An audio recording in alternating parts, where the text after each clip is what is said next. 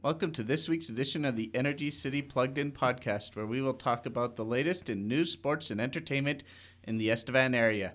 The Energy City Plugged In podcast is sponsored by the Estevan Mercury, Estevan's number one source for news since nineteen oh three.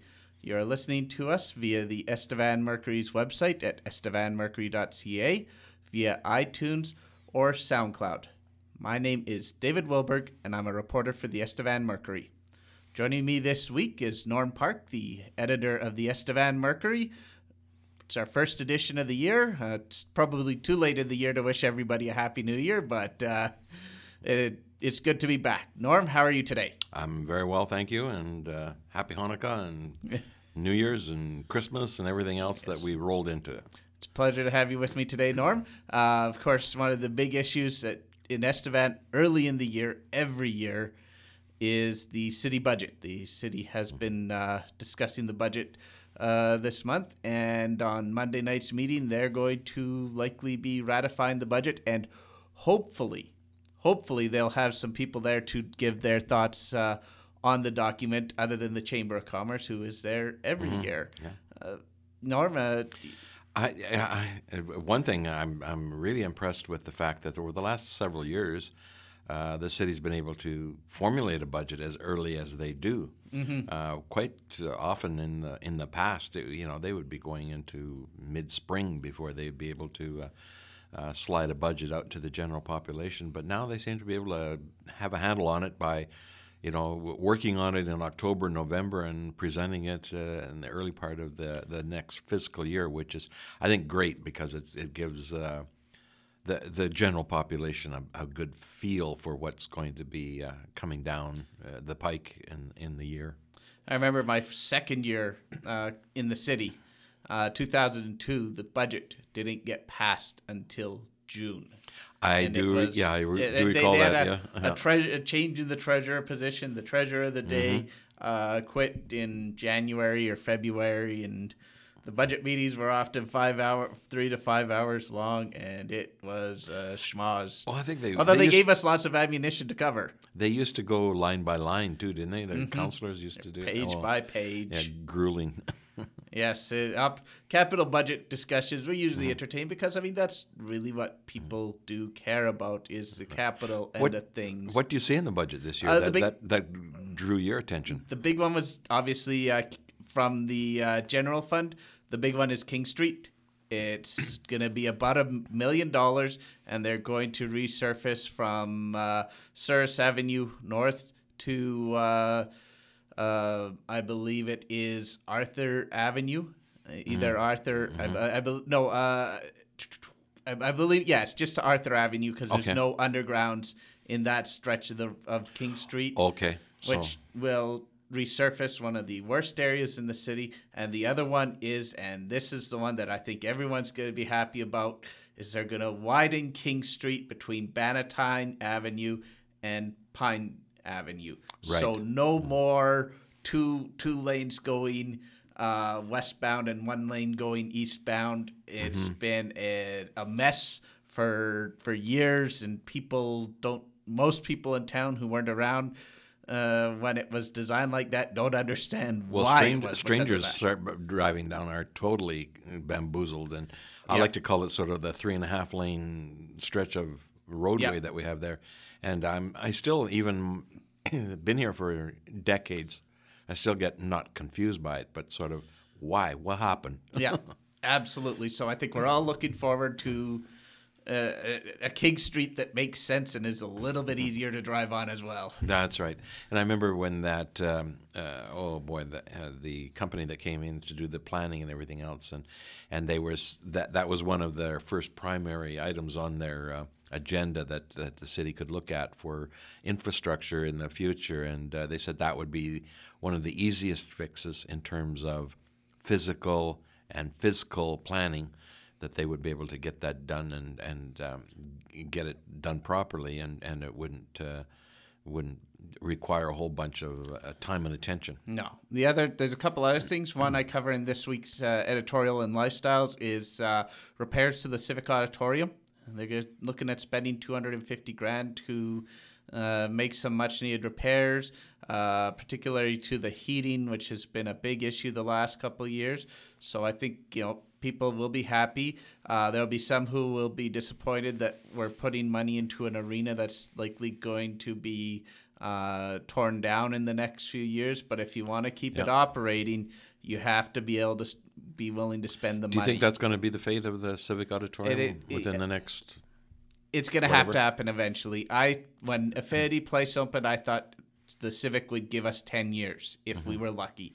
Now, Looking now, I th- I think now it looks like it could be more than uh, it could be beyond twenty twenty-one. But it's a sixty-year-old arena, and eventually you're going to run into a situation in which you just can't do upgrades anymore, and it's going to have to. So sadly, it's going to have to come down. So what's the alternative? What what what are we going to do for another sheet of ice? Are we going to build something, do you think? Or that's that's the long-term decision. Is that Kinsmen project going to serve the purpose? I don't think so. It's it's not going to be what we need because you're not going to be playing uh, a minor hockey game outdoors outdoors when it's minus thirty degrees out. The N H L does. Well, not classics. When it's minus thirty. Outdoor classics. Yeah, and, and I think the Kinsmen project is a great project, uh, but They, they, they're going to have to make a decision. Yeah. Do we, you know, once it's, once it's time to take the Civic down, do we build a third arena or do we go with two?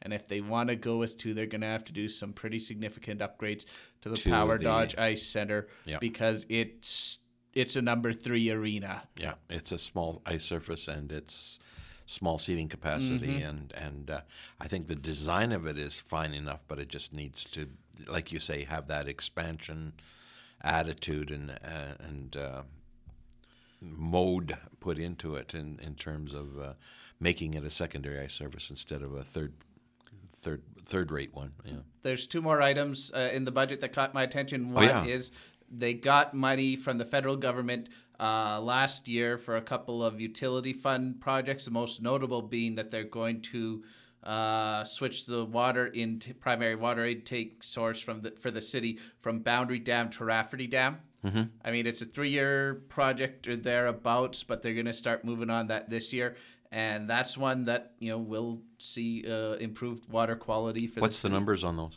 Uh, Do you know offhand? It, it, between that one and a residuals management project. It's a total of about nine million dollars to be spent over three years, mm-hmm. uh, but the federal and provincial governments are covering uh, two-thirds of the cost. So okay, and is Boundary Dam still going to be a It will be the backup, secondary. Backup, just, yep. just in case we run into a situation like they did up north last year with the Husky oil spill. Sure. If we get something happens with Ra- Rafferty, then we can go back to Boundary Dam and use that as the uh, water intake. What a distinct advantage, eh? Mm-hmm. Uh, and the other one, and this leads into the other big topic of discussion uh, uh, so far this year, is they are going to borrow two point five million dollars so that those of us at the Estevan Mercury can get some new neighbors. Yeah, it's going to be interesting to have the the fire trucks uh, screaming out uh, right next door. Well, we're, we're certainly looking forward to it here. Um, as long as they don't do it during the podcast, we'll yeah. be fine. Well, and if, if, if they do, we'll just race out and grab some photos. And if you're not aware of what Norm and I are talking about, uh, the Estevan Fire Rescue Service uh, plans to purchase the old uh, Murray G M building next door to us and uh, convert that into the new fire hall. It's still contingent on the building passing a, mm-hmm. an engineering, structural engineering report, which it should. And if it does, then they're going to move ahead. And given the fact that that building is still in really good shape, and given the fact that it's kind of built for the for a fire hall, given the fact you've got the bay doors for the very garages, little, very little they alteration. Think they can be yeah. they think they can be in there um, sometime in the spring or the summer. Mm-hmm. And for those of you who haven't been in our current fire hall, we need a new fire hall. Uh, and this one is the current fire hall is small. They don't have all the enough room for all of their equipment, and if there's one, you know, the fire department is always the division that you know you connect to the public. You could almost give them a blank check because you know them and the police because you know those are the ones that the public. I I, really I think supports. That it's a it's a great decision. Uh, you know, I would totally back it. Uh, the only downside I see to something like that is the fact that they'll. Uh, I. going to have to uh, reduce their payment on the overall debt, mm-hmm. uh, instead of giving two and a half or three million dollars to the debt uh, to knock it back down, uh, they're only going to be doing it by about half a million this year, mm-hmm. which leads to the question of, or the concern of, if there is any other major event or mm-hmm. circumstance that arises in the community uh, within the next eleven months. Um, it could be a dilemma uh, mm-hmm. on that on that front. In, in other words, uh, instead of reducing the debt by half a million, we could be adding another half a million or two million to, depending on what the circumstance is, whether it be a disaster or whether it be whatever.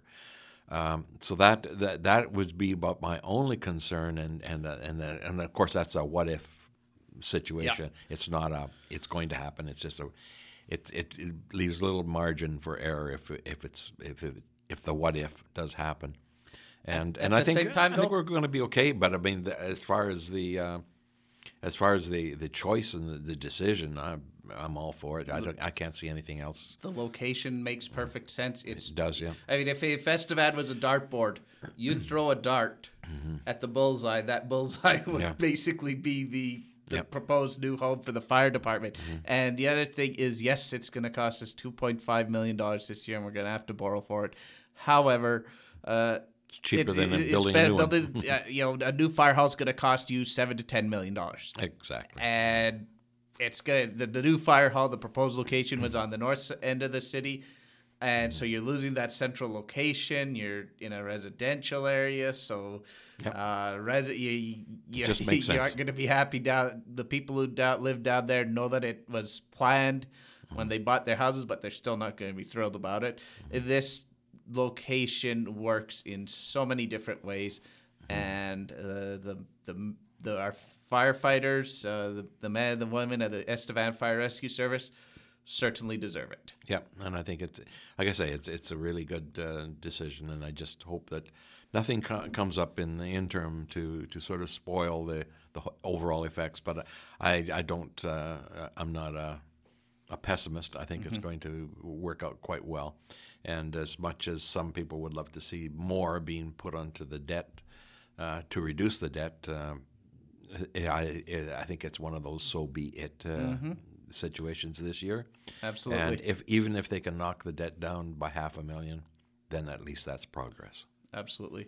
Well, thank you very much, Norm. Coming up next, Jamie Harkins will join me to talk about the local sports scene. Welcome back. Joining me now is Estevan Mercury sports reporter Jamie Harkins to give us an update on the local sports scene. Jamie, it's great to have you here as always. Thank you very much for having me.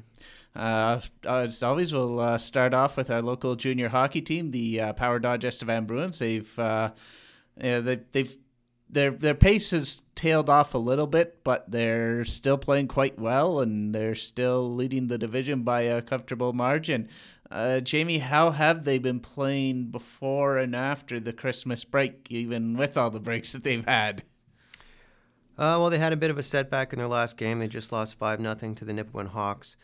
Uh, on Wednesday at Affinity Place, uh, and before that they had a fight field game against the Humboldt Broncos, and they won seven to four. It seems right now that they're basically in the middle of the pack. They do have that spot locked up, uh, top of the Viterra division, and a comfortable lead there. So what they have to do is basically just not get complacent here and uh, keep moving forward, because uh, they... Uh, They're having a hard time against the tougher teams in the league right now. Yeah, and it seems like they're you're you're starting to see that separation. You know, Battlefords is a powerhouse. Flin Flon's a powerhouse that we expected they would be. Nipawin's loaded up, and and the Bruins are strong, but you know lately they've been maybe a, a, a cut below uh, those top three teams, and then a step above everyone else. Are you, are you do you think that's a fair assessment? Uh, yeah, I would say that's a fair assessment. The other teams do um, seem to be catching up, though, um, like the uh, like the Melfort Mustangs, for instance, who they'll be playing on Saturday here. Um, they are a little below them in the standings, but Melfort has uh, something to play for, try to get the sixth spot and a bye through the first round of the playoffs, and uh, so you can't take them lightly. I would actually expect that game Saturday night will be a first round, a preview of the first round series. uh, or of the sure of the league quarterfinals, because I think Melfort is going to get in that sixth uh, seed. Is there maybe a team that isn't getting a lot of attention uh, that people should be looking at in, in that second half in the second half of the league standings? Uh, I'm not exactly sure, to be honest. Um, maybe Weyburn. Well, Weyburn isn't exactly doing all that great either, I don't really think. Um, it's kind of more, you got the top four, and then you got uh, you got the rest of the pack apart from the uh, bottom feeders like LaRange, really, in the bottom. They're kind of all kind of bunched together. It's a real close battle there to try to get the uh, to get into the uh, to the top six. Uh, Bruins did make uh, a couple trades uh, before the uh, trade deadline. They brought in a defenseman from out east. Uh, how's he looked so far? Uh, he looks fantastic. Uh, Evan Scott is just a um, he's a stay-at-home uh, defenseman, tough guy, big guy. Uh, I think he'll fit in real well there, playing on, uh, I believe he's playing on the second unit there with uh, Hirschbank on the last time I saw them against uh, Humboldt. And he'll be a good, steady presence uh, in the back end. Then they also got their goaltender, Matt Lentz, who's actually up with the Bruins right now. Um, Curtis Meagher's uh, in P A with the Raiders uh, for the week. So uh, I don't know if he's going to get any playing time, but um, at least he'll get a chance to practice with the team. Excellent. Switching gears to the local minor hockey uh, scene, uh, obviously there's, you know, we talked about a lot last time or before Christmas, there's some uh, teams doing really, really well. Uh, have those teams been able to continue their their pace? Uh, the Apex uh, Midget double A Bruins are on a eleven-game uh, winning streak, or, well, undefeated streak, I guess, right now. Uh, so, yeah, they're, they're just... Uh, They're doing extremely well, and uh, they're just kind of rolling into the playoffs. They're going to try to win out here before uh, before they make it in. Um, the other teams, you know, we're seeing, you know, it's it's, it's a dog days of winter right now. So, um, you know, everybody's in their kind of mid to final season uh, streak here. So they're just kind of, I'd assume, uh, you know, try to ramp things up before the playoffs start here in the next month. Uh, provincials uh, should be starting soon for some of these teams, right? Uh, yeah, provincials. Um, it seems I've looked at the schedule, and a lot of it isn't even out yet right now. So, and it looks like um, they're going to have to have the provincials done by the end of February. So you might not see that start up for another maybe two, three weeks. So provincials will be done by the end of February. Or they'll be. The first round. Will oh, be the done. first round will be done by the end of February. Okay, that's good. Uh, and. Uh, Uh, and then we can look forward as well to league playoffs as well for these minor hockey teams. So they're going to be busy over the next two months. Yeah, yeah, it all starts uh, starts getting crazy around the middle of February and middle of February to the middle of March. It's going to be nonstop uh, action at the hockey rink. And uh, the other hockey that generates a lot of interest around here is the Big Six Hockey League. And after they didn't win it last year, the Bienfait Coalers appear to have returned to their Their Roost is the top team in the league uh, this year. Uh, do they look like they are the team to beat entering the playoffs? They do look like they're the team to beat. Um, they're right up there, um, first place in the standings. And uh, so I guess that's familiar place uh, for them. So, um, but there are some other teams um, like Bowoda, you know, and uh, Carnduff, who actually has a fairly good team this year. So, um, and actually Yellowgrass, the expansion team, is doing fairly well this year as well. So they're going to have some competition. Uh, in, Nobody's going to be taking it easy on them. Of course, the Bowoda Flyers are the defending league champions. They've kind of had an up-and-down season. Are you surprised, though? You mentioned Yellowgrass. Are you surprised with how well they've done this year? Uh, not really. Um, a lot of their team is, uh, you know, it's it's kind of Arcola just moved over there. So it's not exactly, they're not really a new team, just a new place to play. So it's the same kind of team. They all know each other. So, you know, they're... Uh, They're just keeping it going.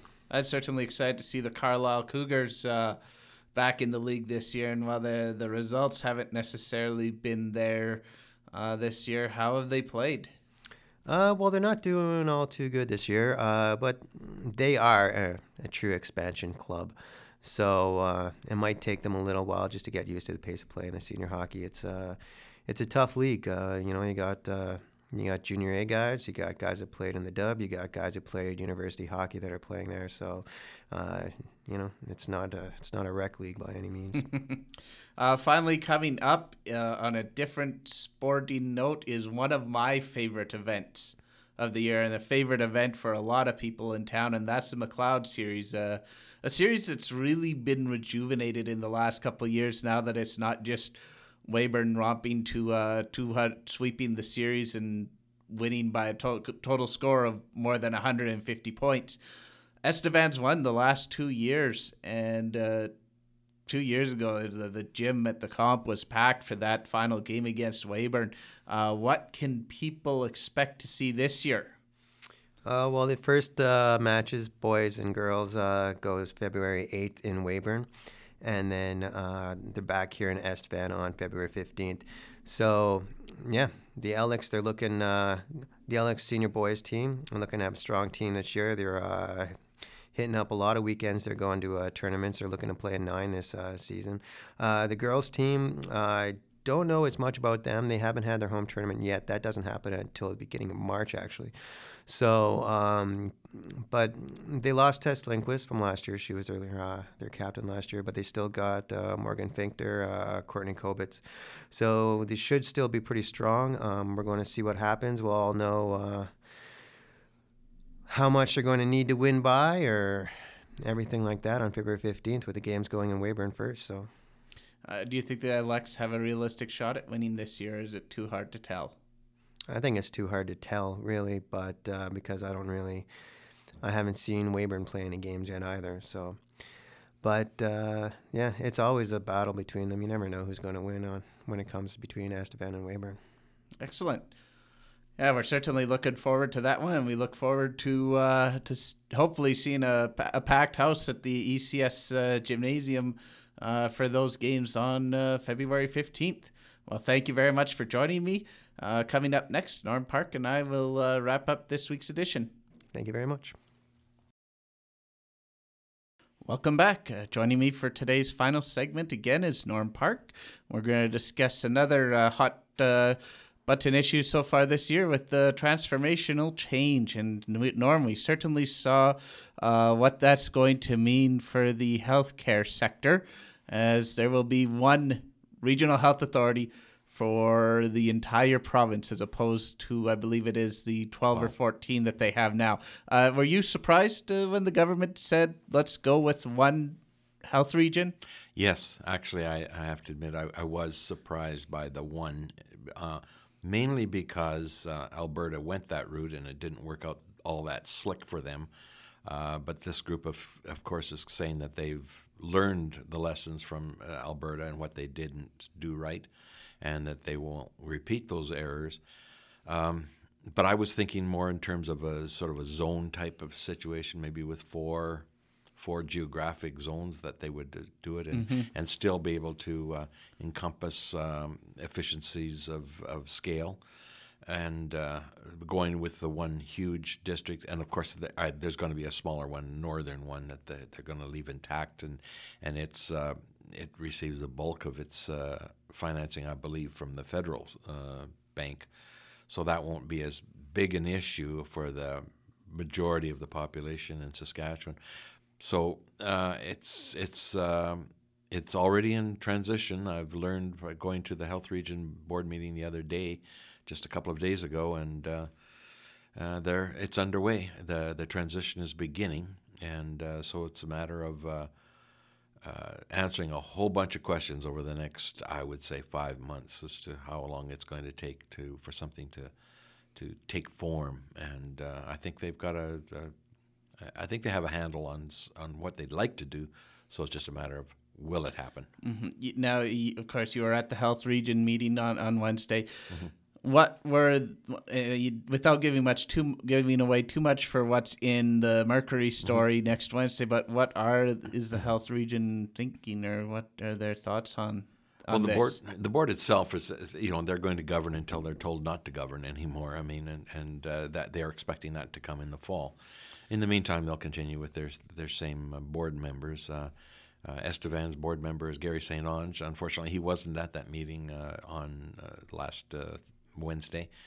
uh, the twenty-fifth of January. But um, uh, as as far as administration is concerned, there I don't think they're going to lose too many people right off the bit. But that is going to be one of the concerns: is uh, a lot of these uh, leadership types, the vice presidents and the managers of various departments, uh, might just start to start to bail before the uh, before that time mm-hmm. happens, and understandably so. Yeah. And uh, I th- I think is in terms of uh, of uh, process. I think uh, that, like they said, they're they're going to do various uh, sectors. Uh, they're they're working on information technology. They're working on clinical services, finances, uh, human resources. They're going to take those in each uh, stream, uh, so to speak. So by the end of perhaps September or October, the the whole transition will have happened. So they're going to do it in segments apparently, and, and then they're going to have one um, one board, mm-hmm. uh, and it'll be an appointed board. It won't be an elected board. As, as would it be expected given and, the government uh, with health care? Yeah, is it, that's that that sh- electoral dem- democratic ship sailed some time ago in healthcare, and so uh, it will be an appointed board. And uh, as you could probably tell by my comment, that I'm not in favor of an appointed board. But uh, uh, so again, so be it. So uh, it, it's happened. It's it's going to happen, and it's just a matter of who and who's going to be on that board. That's going to be rather interesting. And then, of course, the other big question is who's going to be the czar. Yes. Who's going to be the C E O to end all C E Os in healthcare for the province of Saskatchewan? And uh, I don't know. if, if I would ever want. Would it be a job I would want? Who would want that job? I, because you're going to have a whole bunch of bosses. Yep. Now, one of the big concerns is, you know, quality of care. Are we gonna? Is there going to be something lost in terms of the care that people will receive, particularly, I think, in rural communities? Is that a, a concern that you share? Whenever they talk, you know, they meaning governance and administration, they always talk about, you know, front line will never be affected, blah blah, you know, that's the old line. They have to they have to spout that line, whether it's an elected politician or whether it's a, an appointed board member or whether it's a, a selected uh, administrator. The, you know, the the line that has to be spouted is front line care, primary care, acute care, uh, long-term care will not suffer Uh, from this transformation. We'll see. Mm-hmm. Uh, just quickly on the one more thing when it comes to transition, tra- or sorry, transformational change mm-hmm. is uh, has also been with the schools. That's not as far along as it is with healthcare, but mm-hmm. uh, are you starting to get an idea of what it might look like within the schools and the school divisions and school boards? They have four plans out there that uh, Dan Perrins has brought to the table with regards to the recommendations that, uh, or with regards to his studies that he's carried uh, out uh, with regards to the uh, to the educational system in Saskatchewan, and those recommendations have now been put into the laps of a six-person panel. That uh, and that panel, of course, and one of the members of that panel is uh, former Estevan uh, area. resident and uh, um, Southeast Cornerstone Public School Division uh, trustee Janet Ford, mm-hmm. uh, who is also uh, former president of the Saskatchewan School Trustees Association or School Boards Association and uh, the Canadian School Boards uh, group. So uh, she comes to the table with some with some knowledge and some uh, acumen be- behind her name. And she's just one of the members of that panel. So they have a pretty decent panel there. I know the Southeast Cornerstone, I haven't read their total presentation. It's a seventeen-page document uh, as to what they prefer. But from what I'm getting, from having talked with Chairwoman Audrey Tremblay and a few members of the board, uh, they would like to see some perhaps major tweaks to the boundaries, that type of thing, but still pretty well maintain uh, a district and a divisional system. Uh, it could get clumsy if they if they can't make the separate school divisions make any transformational change, and they can't, but they can make the public boards do transformational change. It could get real greasy and messy. I guess that's one of the challenges with education in this province is yes. yep. the two, you know, the public and the separate school divisions. Yep. And I think they would be insane to go mm-hmm. to the to, to try to cut trim it down to, you know, three or four or five public school divisions. Yeah, one uh, board one board suits all. I don't think it'll work. And not with the number of schools it's, that you have in the province. No, no. And uh, I, I don't see it happening, uh, but there that is one of the options. But right now that's being looked at. If they went the same route as the health, that would be pretty radical. That would be suicide, basically. It would be radical. Yeah, you can use the word suicide, and I, I don't disagree. But, Insanity. But I'm I'm using the word radical. If they went with, with the one one serves all uh, uh, format, I don't think it would work. No. Uh, one last topic we want to cover, and this is on a little bit more upbeat note. Of course, it's Canada's uh, uh, one hundred fiftieth birthday uh, this year, and we're certainly looking forward to the uh, festivities that are going to be taking place uh, throughout the Southeast this year. You, you looking forward to seeing some of the activities that'll well, that'll that'll happen? Well, I wasn't around here in sixty-seven, but I was in Ontario at that time, and it was a huge birthday party for Canada overall. And I, you know, you look around this province even, and what town didn't have a centennial rink or a centennial mm-hmm. hall yeah. or something built, because the uh, federal government went all out that year, and we had Expo sixty-seven in Montreal. There was all kinds of huge things happening in Canada. The one hundred fiftieth, it seems to be pretty well understated and pretty modest in mm-hmm. in, in comparison. So, uh, so t- to answer your question, uh, I, I'm I'm expecting that it'll be a nice birthday party, but I'm not expecting extravaganza. I guess comparable might be in two thousand five, Saskatchewan celebrated its right. centennial. Yep. I remember basically every community in the Southeast had something yep. happening we at did some it. point we did during it right. the spring yeah. and summer. Yeah. Are you expecting maybe something more along those lines for Canada's one hundred fiftieth? Uh, you, you're going to get the fireworks and the fun and games. It's going to happen in uh, Ottawa. Yeah. And it'll happen in maybe Toronto and Montreal. Uh, you know, and I don't think out here, the West, it's going to uh, resonate as, as wildly, but I do believe there are some local projects that are on the board, and uh, we're certainly not going to let the whole year go by without recognition. But uh, and I'm not downplaying the one hundred fifty. If something happens and it's big and it's good and it's grand, let's do it. You mm-hmm. know, let let's let's uh, hang our banner up and, and get on with the with the fun. But right now. And we're one month into it, and I haven't haven't seen any uh, yeah. banner waving exercises yet. Yeah. The Estevan Art Gallery Museum has a few activities yep. already planned, mm-hmm. and you would expect an organization like that to take the lead on something like this. So we're certainly looking forward to some of the activities uh, that they have. I'd love planned to see it. Yeah, I love I love to see what we have coming up. Uh, you know. Absolutely. Yeah. Well. Thank you very much for joining me this week, Norm. Uh, thanks to Jamie Harkins for dropping by to talk about sports, to, uh, to producer Sam for his work again, and to all of you for listening to this week's edition of the Energy City Plugged In podcast.